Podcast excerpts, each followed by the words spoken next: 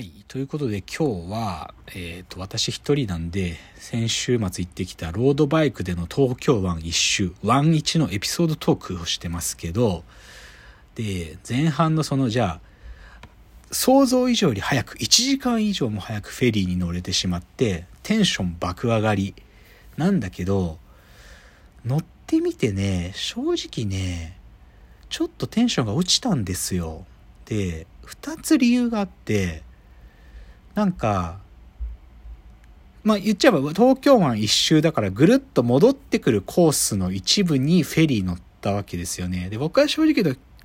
行く前までフェリー乗ったら俺泣くんじゃないかなと思ってたんですよ。なんか、それこそ先週のロードムービーじゃないですけど、なんか、どこ、ここから、ここではないどこかに行くんかなみたいな気持ちになるかなと思ったら、正直言うと戻ってくることを前提にしてるコースだから、要は、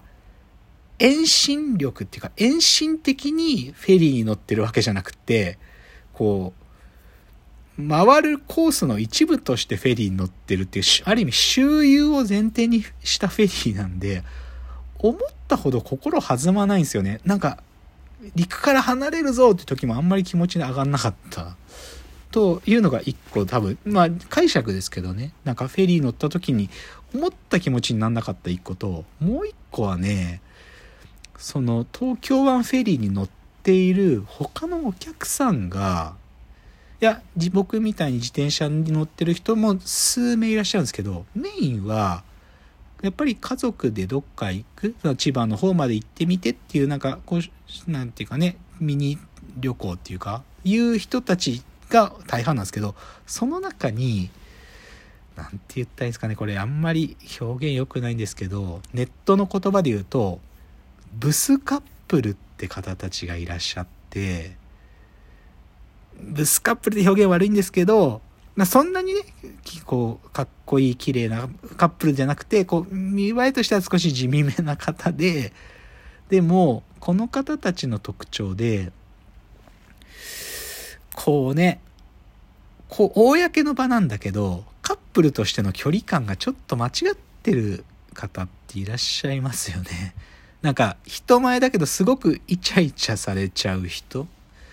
で、で僕別に僕美男美女だったらそれが許されるかとも思ってないんですけど、でもなんかこうちょっとね、こうファッションも少しこうちょっとね、センスは決して良くないけど、でもすごくこうイチャイチャされる方が僕の席の前に座られて、結構それ見てテンション落ちたんですよね。うわーと思って。と、プラス、明らかにこのおじさんとおばさんは、夫婦ではないよなっていう、まあだからまあ、熟年不倫のカップルなんでしょうけど、でも、これもね、距離感がち、なんかち、間違ってるんですよね。異様に近い。なんか、そんなに年いからやってるお二人は、そんなに近づいて座らないっていう距離感で座ってらして、ここが萎えましたね。なんかすごく僕の気持ちをげんなりとさせて。だかね、こう心躍るかなって期待してたフェリーはね、ちょっとそれによって阻害されたんですよ。で、フェリー乗ってる時間実際40分ぐらいですから、40分でもう千葉の方まで着いちゃうんで、だからちょっとその、まあでもやっぱり海の、なんかね、海見ながら行きたいなと思ってたんだけど、ちょっとそういう方たちがすぐそば座って、ちょっとやばい、ここで気持ち下がりたくないと思って、もうその席は諦めてですね、別の席、あんまり海が綺麗には見えないけど、もうそこででもフェリーで売ってたソフトクリーム食べながら、こう、足の休憩に使いましたよ、その時間は。なので、前半の三浦半島編、栗浜港からフェリーに乗るまでは、まあ、正直、自転車は完璧上出来。なんか、1時間以上も早くフェリー乗れたけど、フェリーでちょっと気持ちが落ちるっていうのが前半でした。じゃあですね、ここから、まあ、中盤が始まるんですけどね、中盤は内房編ですよ、内房編。千葉の金谷っていう港に着いてから、内房海岸線沿いをひたすら行くんですけど、で、ここで計算が狂いましたね。あの、フッツって場所があって、本当はその富津って場所を経由しなければ、金谷からもう少し直線的に千葉を目指せる道があるんですよ。国道16号を走っていく方が、直線的に千葉の方に向かえるんですけど、その富津岬ってところに、なんかね、変な造形の展望台があるって言ってて、なんか東京湾一周をやってる方たちの YouTube とか記事を見ると、この富津岬でその展望台に行くっていうコースをたどる方が多いっていうのは事前に分かってたんで、僕は金谷から次の目的地がこの富津岬の先端だったんですよ。なんだけど、ここでね、やっぱちょっとね、Google マップに依存しすぎたんですよね。富津に行くためには正直一本道の広い道をバーッと行けば行けるかっていうとそうじゃなくてちょっとこう道をね、くねくね縫いながら行くっていうルートを Google マップが示したんで、それを信頼して行ったんですけどね、これが完全に Google マップの地獄にはまりましたね。田舎道だったんですよ。で、富津岬の手前には、あの、大きい観音様の像があって、そっちに向かってることはなんとなくは、もう、ま、観音様がずっと見えてるんで、そうわかるんですけどね。その田舎道のね、いや、これ、ま、道一個行くとこれ田んぼの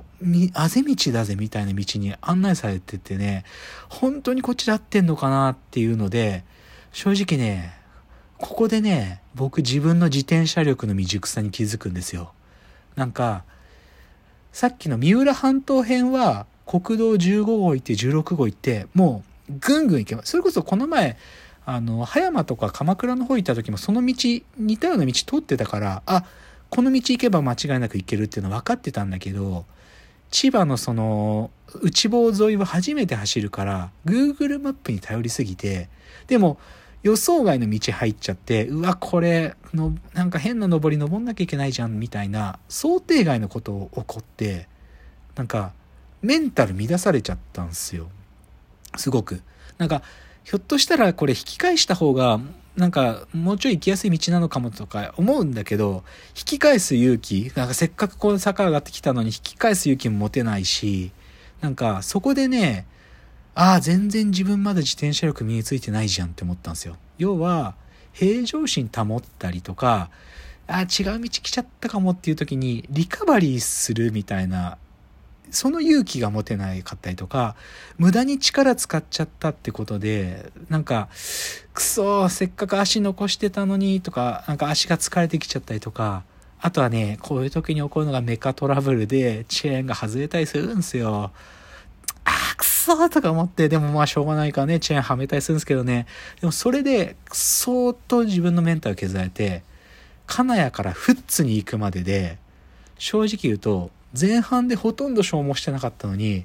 多分ね、この時点で7、8割も体力なくなってたんですよね。で、まあでも、なんとかそんな道行きながら、フッツに着いたんですよ。でもね、フッツの展望台、思ったほど、なんかこれ見る価値なかったんじゃないかな、みたいな。本当に先端展望台があって、でも、大きい駐車場とかって人もそれなりに来てるんですけどね。で、バイ